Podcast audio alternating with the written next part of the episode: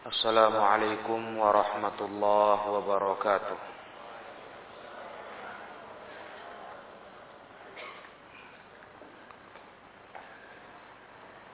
Innal hamdalillah wa nasta'inuhu wa nastaghfiruh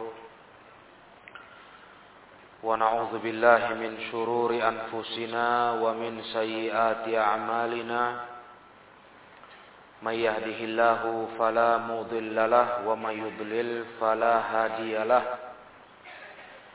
أشهد أن لا إله إلا الله وحده لا شريك له وأشهد أن محمدا عبده ورسوله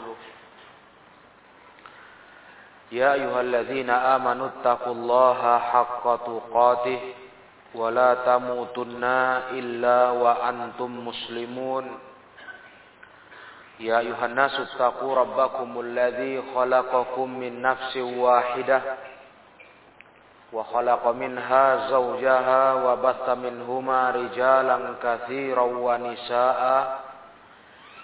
واتقوا الله الذي تساءلون به والأرحام. إن الله كان عليكم رقيبا. يا أيها الذين آمنوا اتقوا الله وقولوا قولا سديدا. يصلح لكم أعمالكم ويغفر لكم ذنوبكم ومن يطع الله ورسوله فقد فاز فوزا عظيما فإن أصدق الحديث كتاب الله وخير الهدى هدى محمد صلى الله عليه وسلم وشر الأمور محدثاتها فإن كل محدثة بدعة wa kullu bid'atin dhalalah wa kullu dhalalatin finnar. Amma ba'd para jemaah sekalian rahimakumullah kita melanjutkan pelajaran Kitabul Buyu' memasuki hadis 686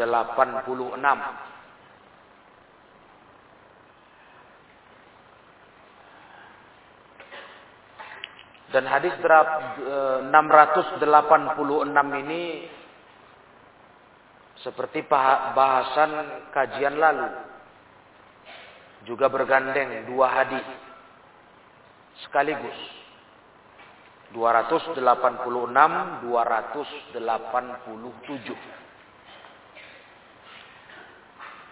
Kalau yang lalu kita bahas secara bersamaan 285 dan 284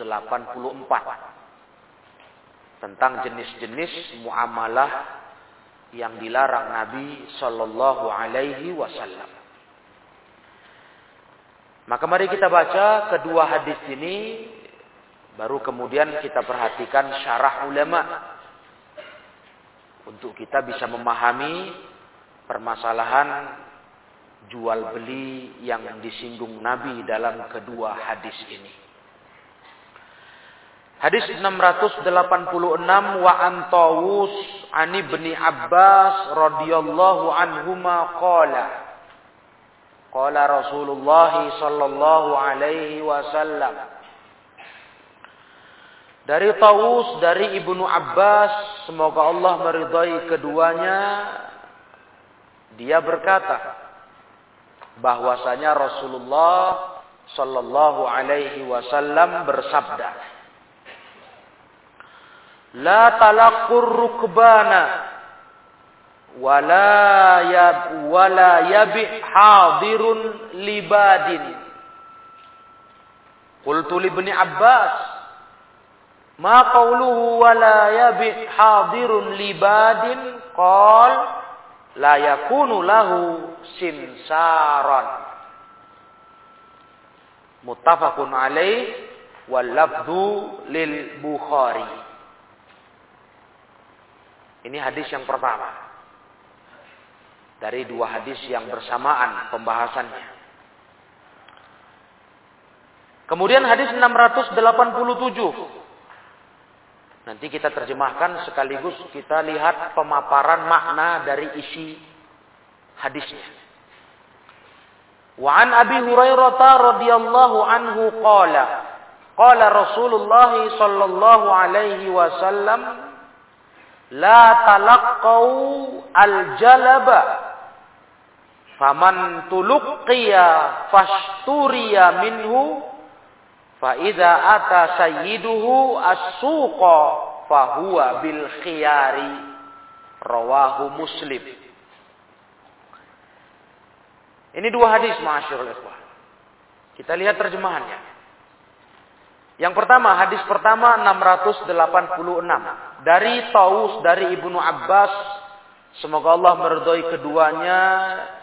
Dia berkata bahwa Nabi Rasulullah bersabda sallallahu alaihi wasallam. Kata Rasulullah, "La talaqqau ar-rukbana." Jangan kalian menghadang talaqqau makna talaqqau kata ulama la tastaqbilu jangan menghadang menjegat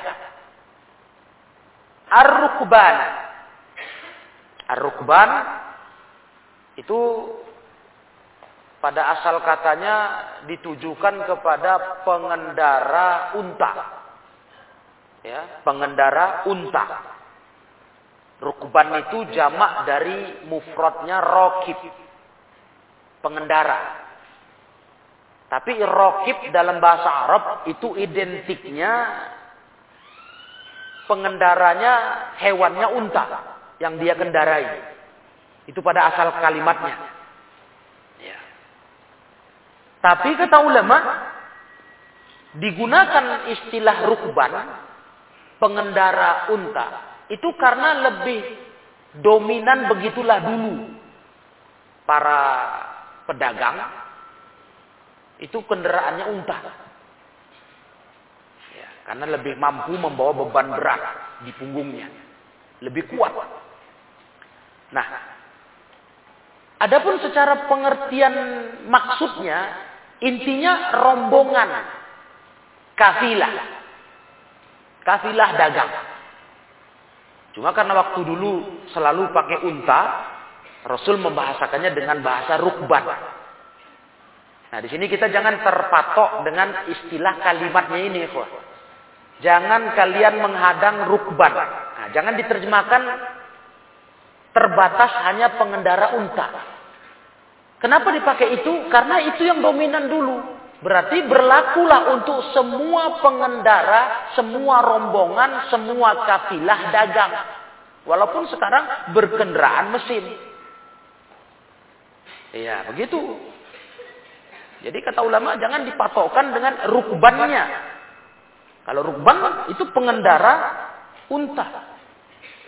Nah, penunggang unta. Dulu itulah kendaraan mereka. Karena lebih kuat membawa beban-beban dagangan. Lebih kuat fisiknya unta. Maka dari situ pula kata ulama, termasuk yang dilarang Nabi dihadang, ya, itu adalah kafilah rombongan pejalan kaki. Masuk. Andai kata yang membawa dagangan itu pejalan kaki. Karena sebenarnya fokus intinya itu ikhwan. Bukan persoalan yang nunggangin unta, bawa dagangan. Bukan itu. Begitulah syarah ulama. Ya, sehingga berlakulah tadi seperti yang tadi kita katakan. Larangan ini untuk semua pedagang-pedagang yang datang dengan kendaraan apa pun itu. Untuk ngangkut dagangannya. Nah, kata Nabi SAW, jangan kalian menghadang pedagang-pedagang itu rombongan pedagang. Ya, mau pakai kendaraan dia, mau jalan kaki dia, sama saja ikhwan. Ya, pokoknya pedagang. Atau dia pakai gerobak. Ya. Pokoknya pakai angkutan, terserah apa pun jenisnya. Nah, penggunaan rukban di situ, kata ulama, itu tidak lain hanya sekedar secara uh, umumnya dipakai Nabi. Ya, secara ghalib istilahnya begitu para ikhwah. Ya. Itu namanya ibrah ungkapan secara al-ghalib, yang dominan, dominan yang ada masa itu. Pedagang mesti berkendaraan pakai unta. Wala bay wala yabi hadirun libadin dan jangan menjual orang kota atas orang desa. Orang kota, hadir itu orang kota, badin orang desa. Kultu ibni Abbas, aku tanya ke ibnu Abbas. Ya, kata Taus, aku tanya. Tentang ucapan Nabi, jangan menjual orang kota atas orang desa. Maksudnya apa itu? Nah, kalau talak kau arukban, pahamlah. Jangan menghadang kafilah dagang sebelum sampai pasar. Itu maksudnya. Dijegat di jalan sebelum mereka mengantarkan hasil panennya ke pasar. Nah, itu paham sahabat. Oh berarti nggak boleh itu. Tapi kalau kalimat Nabi jangan menjual orang kota atas orang desa, itu maksudnya apa? Mereka tak uh, tanya kepada Ibnu Abbas. Maka kata Ibnu Abbas, la yakunu lahu simsaran Jangan jadi simsar, makelar. Orang kota jangan jadi makelar orang desa. Itu maknanya. Simsar itu maknanya makelar. Dalam bahasa Arab sinonim katanya dalal. Dalal. Ya. Atau yang kita kenal dengan calo. Nah. Itu jangan terjadi kata Rasul.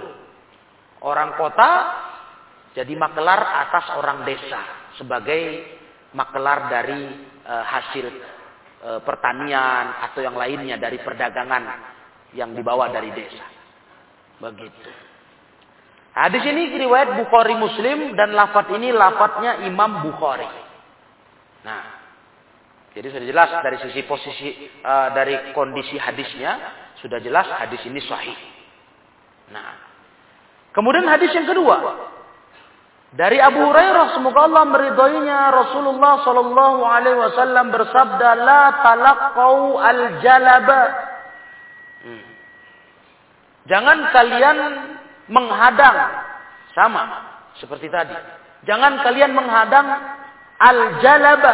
Al-jalab itu maknanya rombongan yang datang bawa barang dagangan dari satu daerah ke daerah lain. Sama seperti tadi, belum sampai pasar di stop, di, diborong barangannya. Nah, jangan buat itu kata Nabi saw. Faman tuluqiya fasturiya minhu. Siapa yang dihadang rombongan kafilah dagang ini, terus dibeli dagangannya di jalan, bukan di pasar ya, dibeli di jalan, fa iza ata sayyiduhu as-suqa fa huwa bil khiyari. Kalau ternyata habis dibayari, tahu-tahu datang tuan pemiliknya ya ke pasar dan dia tidak ridho dibeli dengan cara tadi, maka dia berhak milih untuk membiarkan itu dijual, artinya dibayari, atau dia minta kembalikan barang, pulangkan uang. Bil khiyar. Walaupun tadi sudah sah, tapi metode tadi salah. Menjegat barang di jalan sebelum sampai pasar. Tahu-tahu tuan pemilik barang datang, dia nggak setuju, nggak setuju, nggak terima dibeli dengan cara itu. Nah, dia boleh pilih mau ikhlas melepas barangnya atau dia pulangkan uang dia ambil lagi barangnya. Itu hadis riwayat Muslim. Nah, di sini para ikhwah yang mulia, dua hadis ini kata ulama ketika mereka memaparkan syarahnya. Dua hadis ini menunjukkan bentuk muamalah yang haram. Ini satu jenis muamalah haram. Tidak boleh kita buat itu. Ya, cara ini nggak benar. Ada dua kalimat yang kita soroti di sini kata ulama. Kalimat pertama la talaqau ar-rukban. Itu hadis yang tadi yang pertama, 686. Kalimatnya la talaqau ar-rukban. Nah di hadis 200, 687 la talaqau al jalab. Sama. Kedua-dua kalimat di dua hadis tadi di kalimatnya itu maknanya melarang.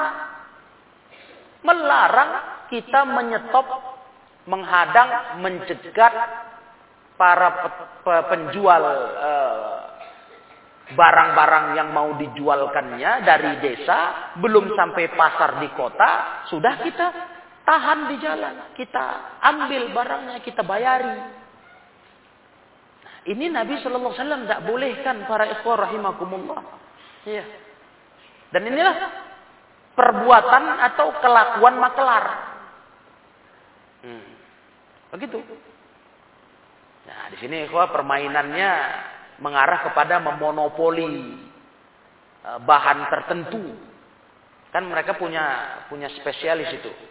Ini memang bagian memonopoli jenis sayur-sayuran misalnya. Atau ini dari jenis tanaman apa, buah-buahan. Nah, ini belum sampai pasar, mereka memonopolinya. Mereka yang jadi makelarnya, mengumpulkan semuanya. Nah, untuk kemudian ngatur harga dia. Jadi pasar harus terima karena barang lain nggak ada. Nah, dialah yang menjadi penentu memainkan harga. Nah, ini dilarang Nabi Shallallahu Alaihi Wasallam. Ya, simsar tadi, maklar, nah, ad-dallalun, samasirah, jamaknya. Simsar, samasirah, dalal, dallalun. Nah, ini nggak boleh para ikhwah rahimakumullah. Ya, belum sampai pasar sudah dicegat di jalan, nah, sudah diborong semua agar dikuasai komoditas barang tertentu. Jadi para ikhwah rahimakumullah, pedagang-pedagang ini yang datang dari kampung dari desa nggak tahu pasaran, dia nggak tahu harga di kota kayak apa pasaran di pasar di pasar itu, nggak ngerti mereka. Berapa ini barang kami ini biasa dijual? Tahu-taunya tahunya mereka sudah diborong oleh para makelar dengan harga mereka. Di sini kaum muslimin yang dimuliakan Allah tabaraka wa taala. Tidak lain tujuan larangan ini kata ulama, tidak lain dikarenakan apa? Yang pertama, Makanya diharamkan Nabi pola ini. Karena para pedagang yang datang menjual barang dagangan mereka. Mereka nggak tahu patokan harga. nggak tahu pasaran. Nah di sini berarti menunjukkan apa para yang mulia? Di sini ada unsur merugikan satu pihak. Merugikan satu pihak. Yaitu para pedagang yang membawa komoditas barang dagangan dari desa seperti petani, ya, orang-orang yang berkebun, punya tanaman-tanaman kebun, mereka nggak tahu. Nah, jadi dimonopoli oleh para makelar ini. Ini bentuk larangan Nabi di situ. Dan ini tidak pantas para ekor yang dimuliakan Allah tabaraka wa taala dilakukan seorang muslim atas muslim lainnya. Kita boleh ngambil keuntungan, silahkan. Emang dagang itu kan mau cari untung. Tentu. Dagang itu mau cari untung. Ya. Tapi ingat para ekor mulia. Tidak kemudian dengan cara kita merugikan pihak uh, petani kalau kita katakan sekarang. Yang berkebun. Atau yang apalagi yang bawa barang-barang dagangan dari desa. Enggak begitu, ditekan. Kalau nggak lewat mereka, lewat maklar ini, nah, maka nggak bisa dia sampai ke pasar untuk menjualkannya harus di drop dulu, ditampung oleh maklar tertentu. Nah ini nggak baik kata para ulama. Ini jelas. Ini termasuk at-tabzik ala nas al-muhtajin al-mustafidin. Ini mempersempit mempersempit kondisi di mana manusia sedang butuh, di mana manusia sedang perlu atas satu barang yang perlu didagangkan. Ya, karena sudah diborong. Di booking semua, ditampung makelar besar. Nah, ini nggak bolehnya para jemaah yang dirahmati Allah tabaraka wa taala dan Rasulullah wasallam dalam hadis yang lainnya dalam kitab Sahih Muslim dan kitab Sunnah, kitab Sunan dari sahabat Jabir, apa kata Nabi? La yabi hadirun libadin da'un nas yarzuqullah ba'dahum min ba'din. Jangan sampai menjual orang kota menjualkan barang orang desa, jadi makelarnya. Biarkan manusia kata Nabi di hadis ini. Biarkan manusia Allah ngasih rezeki sebagian mereka atas yang lain. Jadi di sini kaum muslimin yang mulia. Jumhur ulama berpendapat perbuatan seperti ini perbuatan haram. Ya, perbuatan haram yang tidak dibenarkan dalam Islam. Pola dagang salah. Jadi kalau ada perbuatan memonopoli, menumpuk barang dalam rangka untuk mengatur harga semaunya, ya, karena dia pemodal besar misalnya, dia sanggup menampung satu jenis komoditas dagang, entah mungkin sayur-sayuran atau mungkin yang lainnya, nah, dia tampung semua dari segala penjuru, kemudian dia mengatur pasar, monopoli. Nah ini nggak boleh dalam Islam. Nah, tidak boleh para Nggak begitu cara Islam berdagang cari untung. Nah, karena di sini nanti akan terjadilah sesuatu yang meresahkan para konsumen, kita masyarakat, pembeli. Harga sudah diatur mereka. Maklar-maklar ini.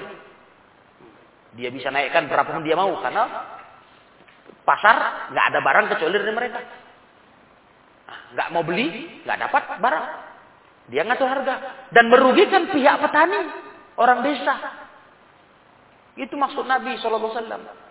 Maka para ulama jumhur berpendapat ini perbuatan yang haram yang tidak dibolehkan dalam agama. Nah, dan kata Imam Ibnu Qayyim rahimahullah, ini bentuk tagrirul ba'i.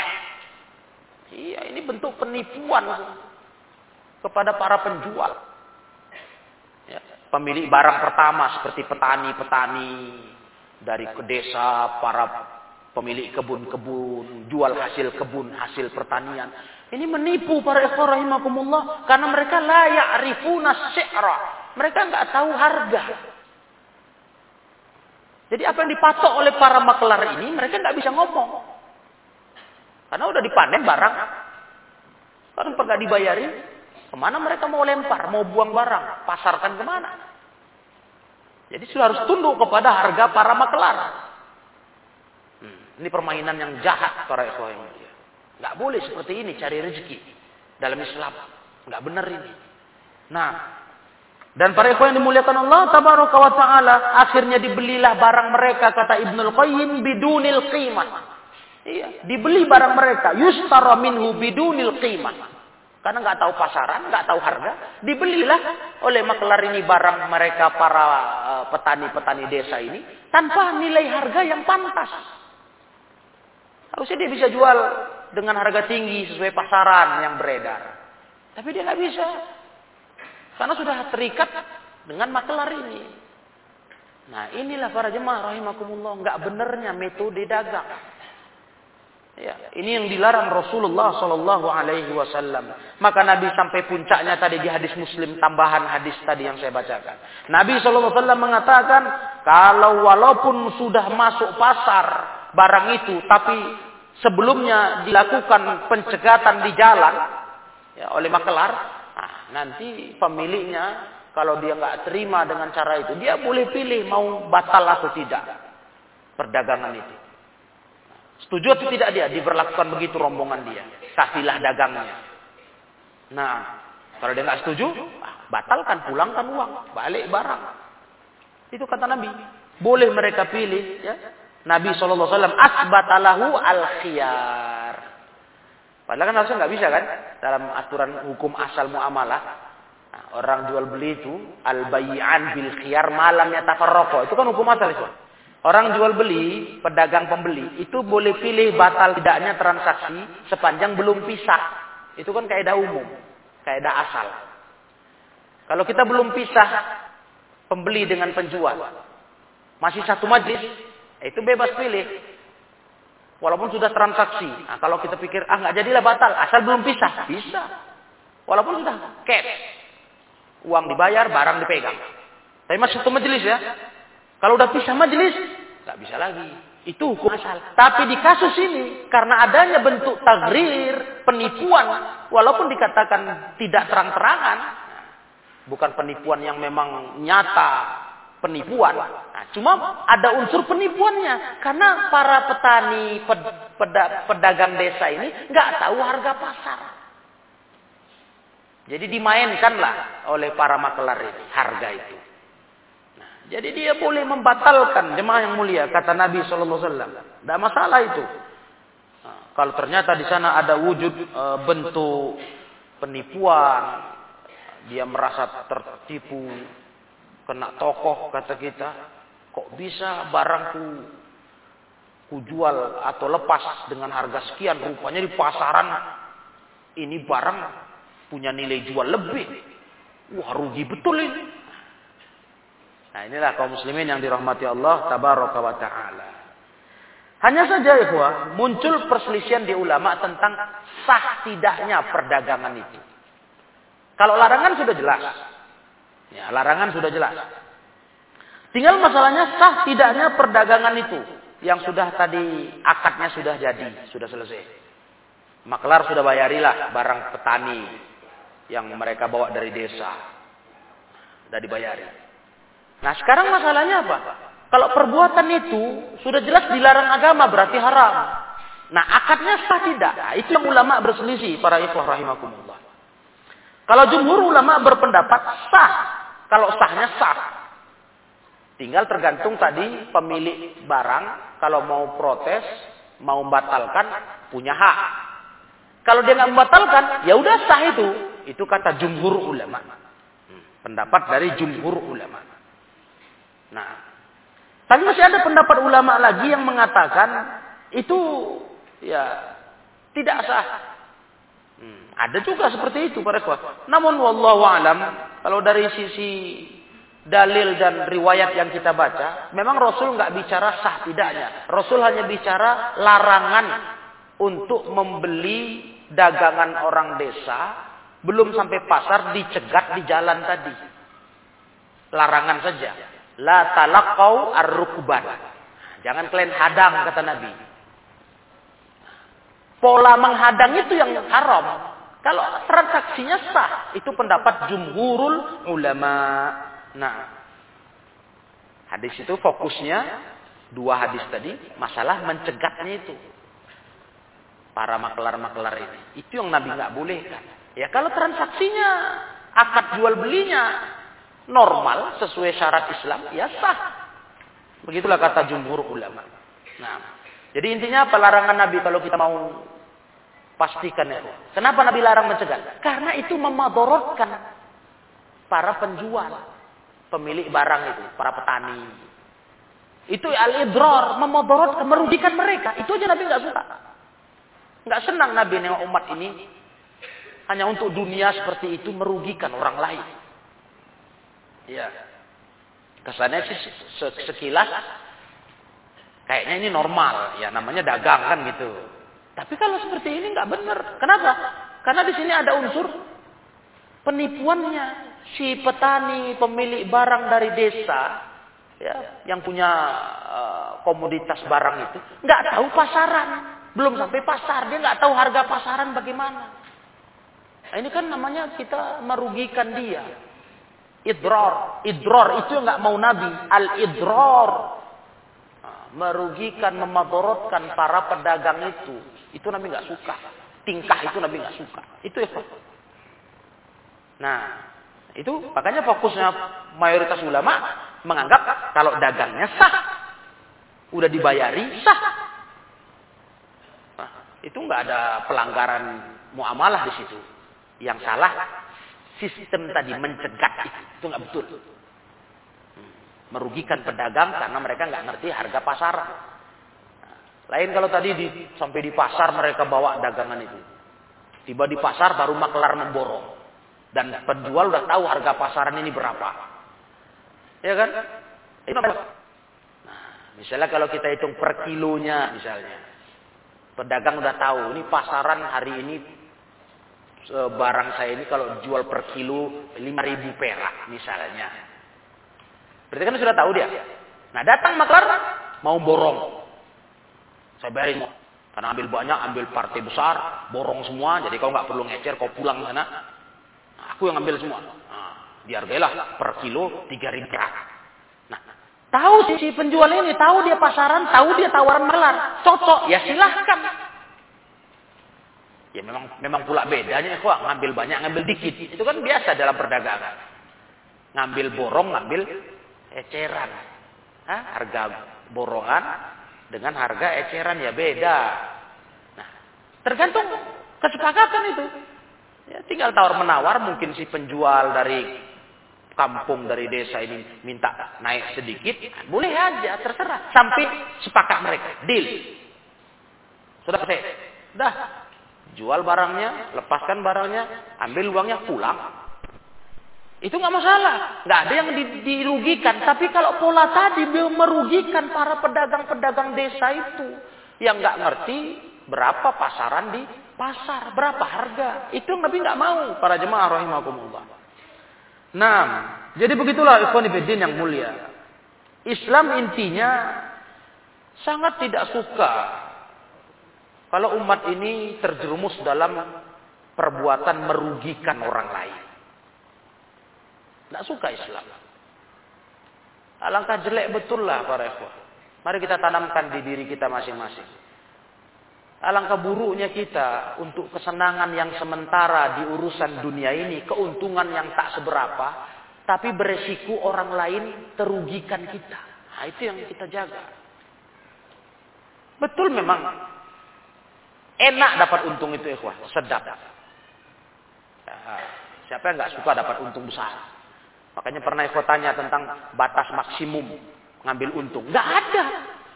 Nggak ada di Islam dikenal itu. Harus paling banyak sekian persen. Paling tinggi 100 persen. Nggak ada. Bisa antum jual barang untung 1000 persen boleh. Cuma jangan dengan cara-cara yang tidak benar. Itu masalahnya. Dengan cara-cara yang tidak jujur. Nah, itu aja masalahnya. Itu yang Nabi gak suka. Ada idrar. Ada wujud idrar. Memberikan bentuk kerugian kepada sesama kita. Itu Nabi gak suka. Nah, jadi alangkah adilnya pola Islam dalam sistem perdagangan ini. Jemaah yang dimuliakan Allah. Tabaraka wa ta'ala. Alangkah indah. Kita diizinkan dagang cari untung. Memang dagang itu gunanya itu. Tapi jangan sampai seperti tadi. Ada unsur-unsur yang bikin rugi saudara kita. Ini nggak boleh para jemaah rahimakumullah. Ini Islam nggak mau seperti itu. Nah, maka carilah rizki dari perdagangan dengan cara yang halal. Halal yang tidak merugikan orang. Kita untung orang nggak rugi. Kan seperti itu. Nah, kita beli murah dari orang, dia nggak dirugikan, ridho. Karena dia tahu pasaran. Kita menawar dengan harga borongan. Ya, wajar saja itu. Kita minta potong harga karena borong. Nah, kan nggak nggak nggak terugikan dia. Dia pun paham. Ya pahamlah. Kalau saya mau ngecer bisa sampai pagi, dari pagi sampai sore. Memang sekilo lima ribu. Nah kalau sempat saya bawa barang, saya serahkan kepada maklar ini, pemborong ini, Harganya jadi 3000, 3500. Tapi saya begitu ngantar barang, pulang ke rumah, selesai urusan. Nggak sampai sore.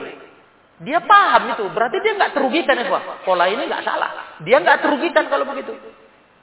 Nah, yang masalah tadi dia dirugikan. Nah, itu masalahnya. Para ikhwah rahimakumullah. Ini contoh kecil aja masalah jumlah harga yang murah. Bagaimana dengan yang lebih besar lagi?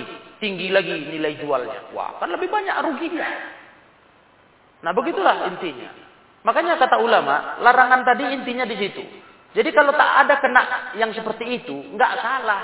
Sebagaimana ada salah paham dalam bahasan hadis ini. Dulu pernah saya dapati adanya pembahasan tulisan yang tidak tepat secara fikih Islam yang benar. Dia memutlakkan, pokoknya orang kota tidak boleh maklar jadi maklar atas orang desa. Loh, Yang dilarang itu ikhwah, kalau memadorotkan, kalau tak mau dorot, tak mau dorot itu, kita cegat dia, kita borong, ya tidak masalah. Tak mau dorot maksudnya apa? Dia tahu pasaran. Hmm. Tidak masalah, ikhwan ibidin yang mulia. Jangankan kita cegat dia udah datang ke kota di tengah jalan. Kita datangi kampung dia. Kampung dia sana kita datangin. Pertanian, perkebunan dia kita beli di situ borong. Kenapa rupanya? Tapi tidak memodorotkan dia. Artinya dia udah punya perhitungan sendiri. Nah, masalah ongkos antar kan terpotong kalau pembeli datang ke kebun saya. Kan begitu kan sekarang. Kalau itu sih nggak masalah. Nah, kita mau cari barang murah, cari sayur-sayuran. Pergi ke beras tagi sana, jemput. Oh janganlah orang kota jangan beli orang desa. Lah itu salah pengertian namanya. Dia bacakan di sini. Nah itu salah paham itu namanya. Ya tidak masalah. Petani pun ngertinya itu. Ya, dia jual buah-buahan dari beras tagi sampai Medan dia antar. Dengan harga sekian nanti bisa dia pasarkan. Ongkos minyak lagi, waktu, tenaga. Nah, kalau pembeli jemput ke sana, dia udah potong, udah sepakat, dia udah ngerti hitung-hitungannya. Ya sudah, selesai. Itu nggak maklar yang merusak rezeki orang istilahnya. Nah, itu maklar biasa, ada masalah. Jadi jangan pula terus ada kesimpulan jadi maklar itu buruk. Tidak. Jadi calo buruk. Hah? Dalal. Nah, enggak begitu para ikhwah. Salah itu. Iya. Yang salah, yang disalahkan Nabi itu dampak perbuatan itu. Kalau itu nggak muncul, nggak terjadi, tafadhalu. Daganglah dengan cara itu. Jemput barang langsung ke kebun kenapa rupanya? Apalagi cuma cegat di jalan. Tapi tadi si pemilik barang ini, petani, tahu pasaran. Tahu dia kondisi harga barang itu gimana, tahu dia. Dia bukan ditokohi, bukan ditipu. Nah, dia sadar, memang inilah inilah memang hitung-hitungannya. Kalau saya jual sekarang lepas borong semua, sekianlah saya dapat. Paham ya? Mau untung banyak ya, nongkronglah seharian di pasar tuh. Juallah per kilo. Nah, habiskanlah tuh satu ton tuh. Dari subuh. Subuh dia sampai. Sampai maghrib. Wah, tentu dia berhitung pula. Wah, makan waktu selama itu nongkrong makan debu awak di pasar. Ada pula orang mau borong makelar. Selisih harganya sekian-sekian. Ya nggak apa-apa lah. Nah, dia kan nggak terugikan. Dia udah siap. Dia tahu pasaran. Nah, ini yang ingin saya luruskan nih, dalam kajian malam ini. Jangan menjual orang kota barang orang desa. Maklar. Bukan maknanya mutlak begitu, enggak. Karena kalau mutlak begitu ya kacau lah. Karena sekarang dagang ya dari dulu pun ya begini-gini aja ya. Hubungan kita dengan orang desa, petani ya terus terjalin. Hmm.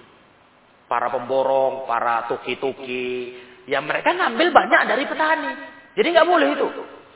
Hanya berhubung si Tuki orang kota, petani orang desa. Jadi maunya gimana? Jadi dari desa ke desa juga orang semua. Jadi kacau pemahamannya.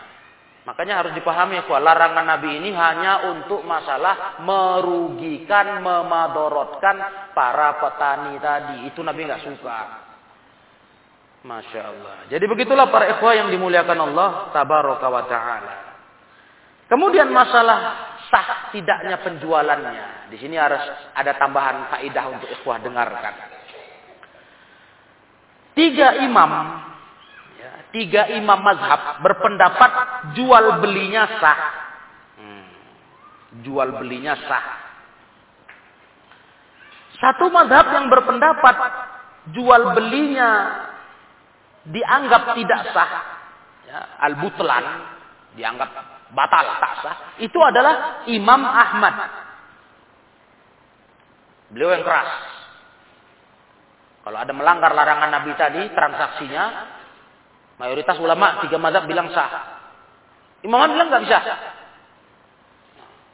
Nggak bisa itu hanya dipahami larangannya saja. Maknanya juga transaksinya.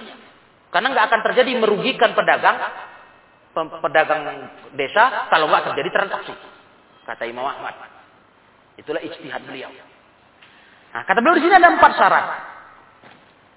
Kalau terjadi empat syarat ini, empat catatan ini, maka transaksi itu tidak sah.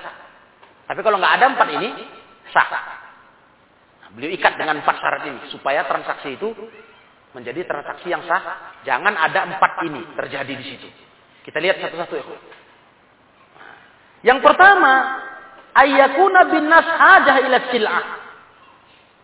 Yang pertama, para ikhwan rahimakumullah. Manusia butuh kepada barang itu. Butuh. Ini jenis barang yang memang di pasar dibutuhkan. Nah, itu nggak boleh. Nggak boleh dimonopoli oleh maklar. Kalau terjadi itu nggak sah.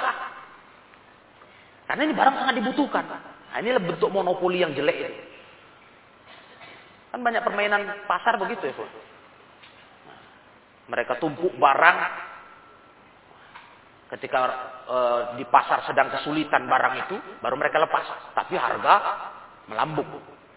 Nah, suka-suka dia ngasih harga. Nah, komoditas barang yang dibutuhkan manusia nggak boleh seperti itu, nggak boleh. Yang paling nyata bahan pokok makanan, nggak boleh seperti itu caranya. Lain kalau nggak ada niat monopoli ya, dia beli borong nggak ada niat monopoli, walaupun manusia butuh. Artinya barang pun banyaknya banyak banyak banyak petani lain juga bawa barang yang sama. Ah, cuman dia yang satu rombongan lah dia dia dia makelari. Ya nggak apa-apa itu. Karena barang itu ternyata sifatnya banyak banyak pemasoknya lah kata kita. Ya boleh saja. Tapi kalau yang seperti tadi dibutuhkan manusia dan itu terbatas, ah, itu nggak boleh. Ini syarat pertama. Jangan dilanggar ini kata Imam Ahmad. Yang kedua ayat ba'i li bai'i sil'ati bi yaumiha. Pedagang itu datang menjual barang dagangannya dengan harga hari itu. Berarti dia ngerti kondisi pasar. Hmm. Silakan. Kalau dia tahu, nah, tapi kalau dia tak tahu, jangan. Tidak boleh. Tak sah itu transaksi kita. Karena tadi sudah jelas merugikan dia.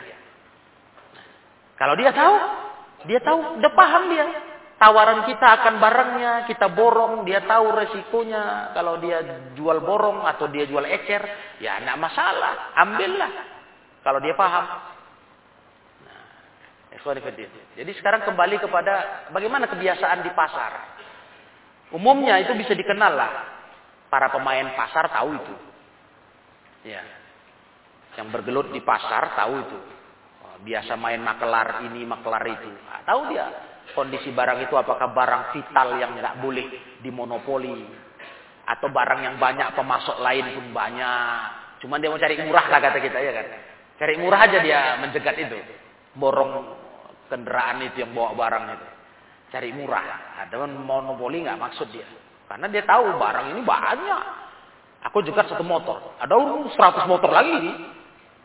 Wah. Jadi dia nggak bisa dituduh mau main harga. Ditambah yang jual, yang punya barang tahu harga. Jadi tidak ada masalah ya, kalau begitu. Itu yang kedua. Yang ketiga ayakuna jahilan bisyriha. Kalau dia bodoh tentang harganya, nah ini nggak boleh juga. Nah, dia nggak tahu harga, nggak ngerti dia berapa lah ini katanya. Nah, ini jangan sampai terjadi. Kalau itu terjadi dia memang nggak tahu harga, buta dia tentang pasar total, nggak bisa. Jangan sampai kita beli itu. Ini jelas nanti unsur-unsurnya merugikan dia. Dan ini tak boleh terjadi. Dan ayak sudahul hadir li bai'iha. Ah, Yang orang kotanya tujuannya itu untuk menjualnya lagi. Ah, ini dia. Memang tujuannya mau dagang lagi. Kan itu biasanya permain makelar dagang lagi, bukan untuk diri sendiri. Kalau untuk diri sendiri aman lah. Kita borong misalnya jenis makanan tertentu atau uh, komoditas tertentu dari dagang perdagangan itu. Karena kita mau pakai. Kita mau biar dapat murah ngambil banyak, nah, kita kita cegat dia. Nah, karena kita butuh butuh pakai, nggak mau jual lagi. Nah, itu aman. Nah, jadi empat ini ikhwanifidin. Diperhatikan ini kata Imam Ahmad. Karena kalau tidak seperti itu para ikhwah, nanti tak sah itu. Muamalah itu nggak sah. Itu Imam Ahmad ya. Tiga lagi bilang sah. Imam Ahmad yang paling keras. Nah, karena beliau memandang larangan itu menunjukkan kerusakan, ya. Larangan itu menunjukkan fasad, rusaknya transaksi. Maka Nabi larang, kata beliau. Begitulah ulama beristihad. Yang intinya kalau kita mau selamat, ya, intinya mau selamat, kita hindarilah pola itu. Itu intinya. Ikhwanifidin rahimakumullah. Kita jauhilah pola seperti itu para ikhwan. Tidak baik itu. Hmm. Kalau kita mau ambil barang murah, ya silahkan aja. Tapi dalam kondisi penjualnya memang tahu pasaran. Pandai-pandai lah nego, nawar. Iya, itu urusan tawar menawar lagi tuh. Nanti saling ridho jatuhnya. Tarodim. Ya, tapi jangan kita mengakali. Ini nggak boleh. Memonopoli. Supaya bisa kita mainkan harga pasar. Ini yang dilarang. Kata Rasulullah tadi, biarkanlah Allah kasih rezeki sebagian yang lain atas sebagian lain. Biarkan rezeki itu dibagi Allah. Jangan tamak kali kita mau aja yang sendiri paling banyak untung. Nggak bisa begitu, ma'asyarul rahimakumullah. Jadi jangan ada niat-niat, jangan ada niat-niat, itu intinya. Niat untuk merugikan satu pihak dalam jual beli. Nah, mau cari untung besar sendiri. Nah, itulah dia bentuk yang dilarang Nabi. Penjual ah, dari desa terugikan Nah, kita mau untung besar. Jadi intinya di situlah kalau kita mengambil kesimpulannya. Bukan masalah orang desa orang kota nggak boleh transaksi nggak begitu. Bukan masalah jadi maklar itu nggak boleh nggak begitu. Tapi yang dilarang Nabi memadorotkan para pedagang desa itu yang Nabi nggak suka. Nggak suka ya Kedin yang mulia. Nabi mendidik jiwa kita bukan jiwa yang seperti itu. Yang penting saya saya beruntung banyak walaupun para petani rugi. Kan gitu. Enggak begitu. Terlalu jelek para ikhwah jiwa kita. Bila seperti itu perilaku kita dalam berdagang. Buruk sekali. Nah, urusan rezeki dari Allah. Dan kita sudah pernah bahas di awal kitabul buyu. Soal rezeki ikhwah. Untung. Yang penting itu bukan banyak. Ya banyak pun bagus. Asal caranya benar. Yang penting itu berkahnya. Cuman kita nggak suka banyak untung, ya mau mau kali lah. Tapi kalau jalannya salah, nggak berkah. Untung banyaknya pun nggak berguna, nggak berguna. Apa kata orang tua-tua kita dulu? Kau kalau makan nggak dari yang sumber berkah, nggak jadi darah daging kau. Itu bahasa orang tua-tua dulu. Nggak jadi darah daging. Coba bayangkan. Sedangkan kita para yang mulia berharap apa yang kita makan tuh ya untuk tubuh kita. Kekuatan kita beribadah kepada Allah. Maka keberkahan itu yang nomor satu bagi kita. Nah, perkara untung, siapa yang nggak suka untung besar? Mau semua, tapi caranya benar. Cara mendapatkannya lurus, tidak merugikan orang lain. Begitu aja pegang prinsip kita. Maka ketika kalau dihadapkan andai kata disuruh pilih kita antara untung besar dengan tidak berkah. Ah, jangan mau kita. Untung besar tapi nggak berkah. nggak mau kita. Kita milih yang berkahnya. Walaupun sedikit untungnya. Tapi kalau untung besar berkah, cocok. Kan begitu. Itulah mau kita. Makanya kita berdagang. Kita mau cari untung. Kenapa tidak kalau bisa dagang sehari makan setahun? Salah ikhwah? Enggak. Tapi jangan curang ya, jangan rugikan orang lain. Itu. Iya, itu intinya. Baik penjual atau kita nanti menjual lagi kepada pembeli kita, jangan terugikan mereka seperti tertipu. Tertipu. Pintarnya kita mempromosikan barang kita, pintar kita ngomong ini bagus, kualitas nomor satu, macam Padahal tidak. Nah ini nggak boleh. Ikhwanifidin rahimakumullah. Jadi Islam sangat mulia. Sangat ingin pintu kerusakan hubungan sesama kita umat Islam ini jangan terbuka dari jalur muamalah. Itu inti yang sudah pernah kita sampaikan. Jangan gara-gara muamalah dunia yang rusak tatanan kita bersaudara. Makanya lurus-lurus saja bermuamalah nih. Berjelas-jelas. Dan prioritaskan memenuhi hak sama-sama. Hak pembeli kita penuhi. Hak penjual kita penuhi. Kalau kita sebagai pembeli. Pokoknya dua belah pihak lah. Kita penjual, kita jaga hak pembeli. Kita pembeli, kita jaga hak penjual. Kan bagus betul tatanan ini. Itulah luhurnya ajaran Islam agama yang dibawa Nabi Shallallahu Alaihi Wasallam. Nah, satu lagi ikhwah hadis 688 masih ada juga menyinggung masalah itu. Dari Abu Hurairah radhiyallahu an taala anhu qol naha Rasulullah sallallahu alaihi wasallam ayyabi'a hadirun libadin. Nah, ini yang tadi. Cuman hadis ini nggak khusus masalah itu saja, cuma menyinggung lagi lah. Nabi SAW melarang kata Abu Hurairah orang kota menjualkan barang orang desa. Berarti makelar tadi sudah kita bahas. Sudah jelas rinciannya kan? Ya, ingat, ingat baik-baik jangan dianggap makelar itu salah. Jadi makelar mencaluin barang orang salah, keliru. Itu salah satu jalan cari nafkah yang halal. Nah, tapi jangan sampai kita uh, melanggar aturannya. Jangan. Itu salah satu bentuk muamalah yang halal, ya. Wala tanajasu, udah pernah pula ini, tanajasu. Bentuk najas. Memberi tawaran atas barang yang dijual orang dengan lebih tinggi supaya batal dibeli orang yang lebih rendah tawarannya. Itu najas. Sudah pernah kita kaji di hadis yang lalu. Wala yabi rajul ala bai'i dan seseorang jangan pernah menjual apa yang dijual saudaranya. Yabi yakni ikhwah maknanya apa? Yabi ala bai'i akhi ya, kita jangan sampai dalam dalam transaksi jual beli itu kita melakukan e, bentuk seperti najas juga. Kalau kita lihat tafsir ulama kayak najas yaitu apa? Ana u'tika mislaha bitis'atin au u'tika khairan minha bimithli samaniha liyafsah al-bai'. Itu dia. Itu namanya menjual dagangan di atas yang dijual saudara kita. Kita bilang ke pembeli. Pembeli ini udah transaksi sama saudara kita. Deal sudah, sepakat. Tahu-tahu kita datang, bisikan ke dia. Aku bisa kasih kau harga lebih murah, barang lebih cantik.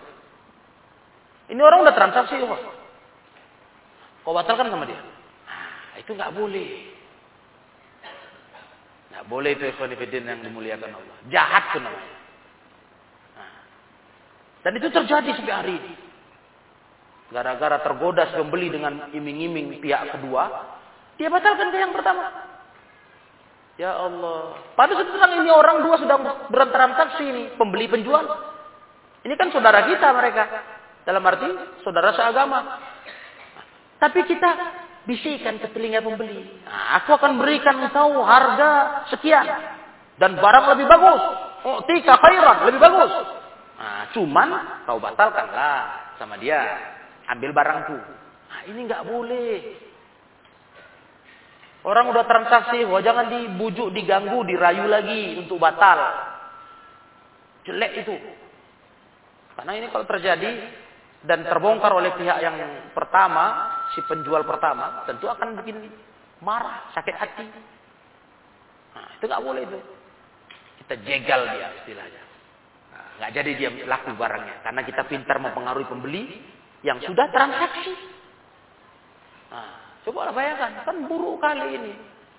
Bertransaksi dengan godaan kita, iming-iming harga lebih miring, barang lebih cantik, lebih bagus, dia batalkan.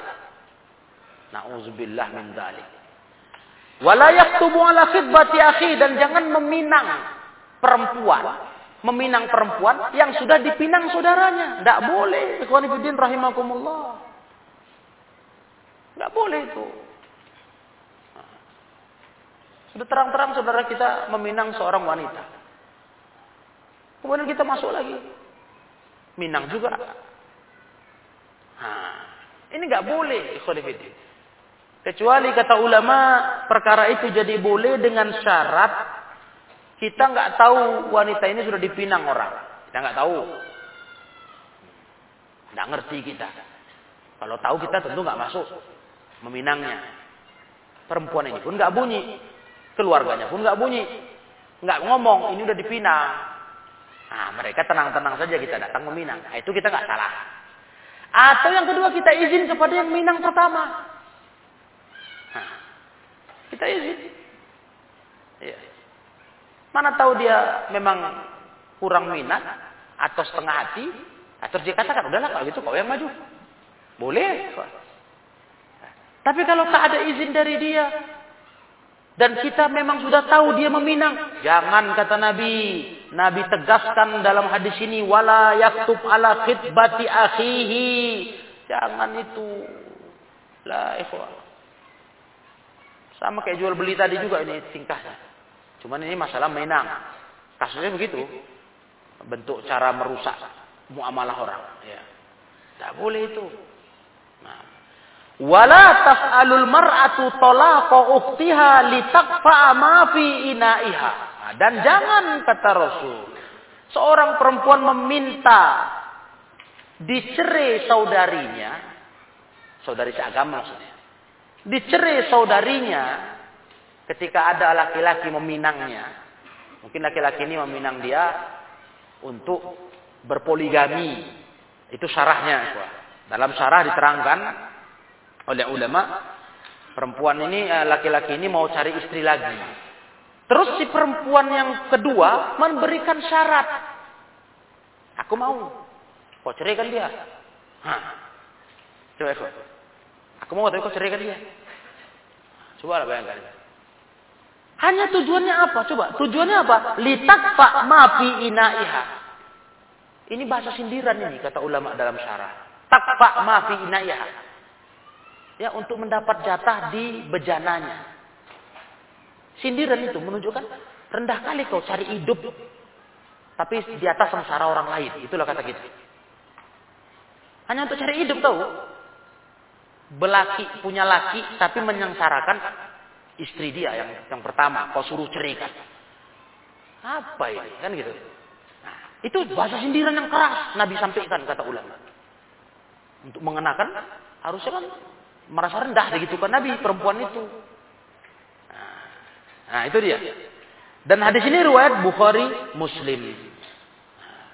Wali Muslim di riwayat Muslim sendiri, khusus Imam Muslim, la yasumul muslim ala saumil muslim. Jangan menawar seorang muslim atas tawaran saudaranya.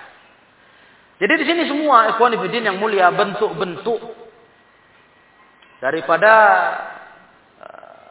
perkara yang bikin rusak hubungan.